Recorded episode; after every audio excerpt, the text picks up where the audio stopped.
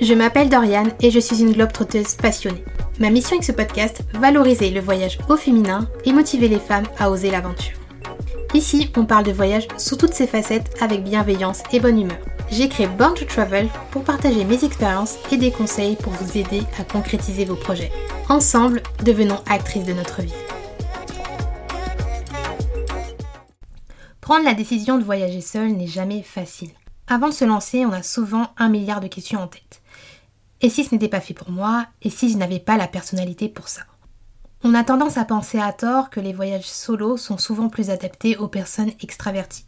J'ai l'impression que dans l'imaginaire collectif, les personnes qui voyagent seules sont vues comme des personnes aventurières qui ont le contact facile et qui font facilement des rencontres. Je peux vous dire qu'à part le côté aventure, je ne correspond pas du tout à cette description. Je suis pas du tout quelqu'un qui a des facilités à aller vers les gens. Euh, je fais pas facilement des rencontres. Je suis quelqu'un d'assez introverti. Et pourtant, je voyage seule depuis 4 ans. Et surtout, c'est quelque chose qui m'épanouit totalement. Donc sachez que si vous êtes introverti et que vous avez envie de voyager seul, sachez que vous pouvez totalement y trouver votre compte. Il n'y a absolument aucune règle et euh, ce n'est pas plus adapté à une personne plus qu'à une autre. Par contre, je pense sincèrement qu'il faut développer certaines qualités pour réussir à apprécier les voyages en solo. Pour moi, c'est réellement des qualités qui sont un plus. Je dirais même que c'est une qualité indispensable à toute personne qui veut se lancer dans les voyages solo à plus ou moins long terme.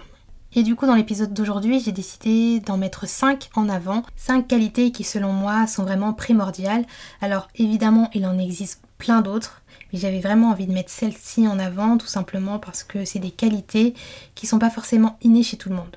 Et c'est ok parce qu'on est tous différents, on a tous notre personnalité et c'est normal de ne pas avoir toutes les qualités du monde. Moi-même, lorsque j'ai commencé à voyager il y a 4 ans, j'avais pas du tout toutes les qualités euh, que je vais citer dans cet épisode. Il y en a encore certaines sur lesquelles je travaille encore.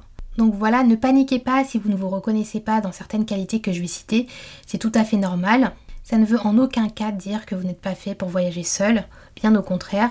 Justement, le but de cet épisode, c'est de vous motiver à développer ces qualités au fur et à mesure, donc dans votre quotidien ou en voyageant. Avant de commencer cet épisode, je voulais partager une petite news. Je sais qu'en tant que voyageuse, lorsque l'on prend la décision de se lancer à voyager seul, on se demande souvent où est-ce qu'on peut aller, on n'a pas trop d'idées sur la destination qu'on devrait faire pour commencer, et du coup pour vous aider, j'ai créé un petit quiz spécial voyageuse. C'est un petit quiz totalement gratuit qui va vous aider à déterminer quelle est la destination qui est le plus adaptée pour vous, donc en fonction de votre budget, en fonction de votre personnalité et en fonction des activités que vous aimez faire en général en voyage. J'ai choisi ce format parce que je trouve que c'est beaucoup plus fun et c'est vrai que c'est assez rapide à faire. Vous avez juste à répondre à quelques questions et ensuite vous avez le résultat instantanément. Donc voilà, je me suis dit que ça pourrait être assez sympathique de vous proposer ça. Donc voilà, si ce petit quiz vous intéresse, n'hésitez pas à aller consulter les notes de cet épisode. Maintenant, nous pouvons rentrer dans le vif du sujet. Donc, quelles sont ces 5 qualités à développer pour réussir à apprécier les voyages en solo? Donc, déjà pour moi, l'une des qualités les plus intéressantes et les plus importantes à avoir, selon moi, c'est d'avoir la capacité à rester optimiste. C'est bien connu, un voyage, c'est des expériences, c'est des beaux souvenirs, mais c'est aussi parfois son lot d'imprévus. Et lorsque ça arrive, bah, souvent c'est désagréable, c'est stressant à gérer, mais ça l'est d'autant plus euh, lorsque l'on voyage seul. La particularité de voyager seul, c'est qu'on se retrouve en quelque sorte livré à soi-même, on n'a personne sur qui s'appuyer, et euh, ça peut être vite décourageant si on ne développe pas un mental d'acier. Bon évidemment j'exagère un petit peu lorsque j'utilise le terme mental d'acier, mais vous avez compris l'idée. Euh, c'est le fait en fait d'avoir un optimisme à toute épreuve c'est le fait aussi euh, de ne pas laisser des petits désagréments gâcher votre voyage parce que ça peut vite arriver. Surtout lorsque l'on est une personne qui prend les choses très à cœur, ce genre d'événement, ça peut vite euh, saper le moral. Et en fonction de la situation, ça peut vite euh, gâcher votre journée, et ça peut même avoir des répercussions sur le reste de votre voyage. Et c'est pas vraiment le but. Travailler son optimisme, c'est aussi apprendre à relativiser, c'est aussi accepter que l'on ne peut pas tout maîtriser malgré une organisation en béton. Moi, je vous avoue que quelques années en arrière, j'étais vraiment comme ça, c'est-à-dire que dès qu'il se passait un truc pas comme je voulais, ben, c'était vraiment la catastrophe. Mais j'étais vraiment énervée et agacée, c'est-à-dire que pendant plusieurs heures, euh, je pouvais être saoulée de tout parce que justement tout s'était pas passé comme moi je le voulais.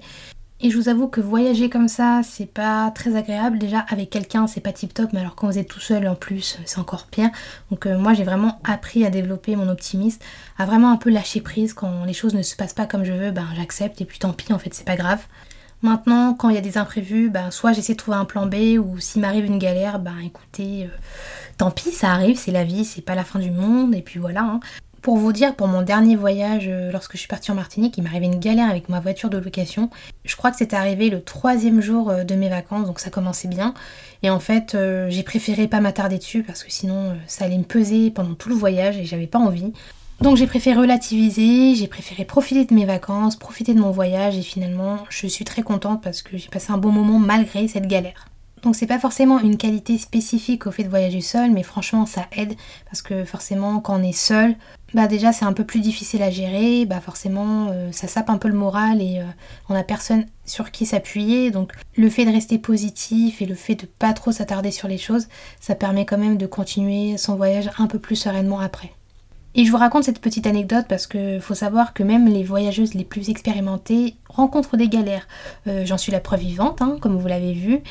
Il m'est arrivé plusieurs fois d'avoir des galères pas, pas si graves que ça, hein. mais euh, voilà, j'aurais pu m'attarder dessus tout le long, mais euh, je l'ai pas fait bah, parce que je souhaitais pas que ça ait un impact sur mon voyage. Donc voilà, essayez de rester au maximum optimiste, que ce soit pour vous, que ce soit euh, aussi pour votre gestion des situations, parce que plus vous êtes stressé, plus ce sera difficile de bien gérer la situation. La deuxième qualité que je trouve importante, c'est de savoir être prévoyant. Je pense que vous n'allez pas être surprise que je cite cette qualité, tout simplement parce que je vous parle tout le temps d'organisation, que je vous parle tout le temps de planification, donc c'était tout naturel que je vous en parle. Alors certes, comme je l'ai dit précédemment, euh, vous n'êtes jamais à l'abri d'une galère, hein, ça fait partie euh, des aléas euh, des voyages, hein, mais le fait d'être prévoyante, c'est toujours un plus, ne serait-ce que pour bah, réduire le stress une fois que vous êtes arrivé. Parce qu'arriver dans un pays que l'on ne connaît pas, c'est toujours effrayant, c'est toujours stressant, et le fait déjà d'avoir un plan de savoir un petit peu ce que vous allez faire, ça rassure déjà un petit peu. Et là, quand je vous parle d'organisation, c'est pas dans le sens de planifier toutes les étapes de votre voyage, mais plutôt de prendre euh, des dispositions avant le début. C'est par exemple réserver sa première nuit d'hôtel pour éviter de chercher un toit euh, lors de son arrivée. C'est vraiment penser aux petits détails qui vont avoir un impact euh, sur votre voyage. Donc vraiment être prévoyante, c'est bah, savoir anticiper pour réduire les risques d'imprévus, même si comme j'ai dit tout à l'heure, il n'y a pas de risque zéro. Une autre qualité que je trouve indispensable, c'est d'être minimaliste. Dans l'épisode que je vous ai proposé la semaine dernière, je vous en parlais déjà un petit peu.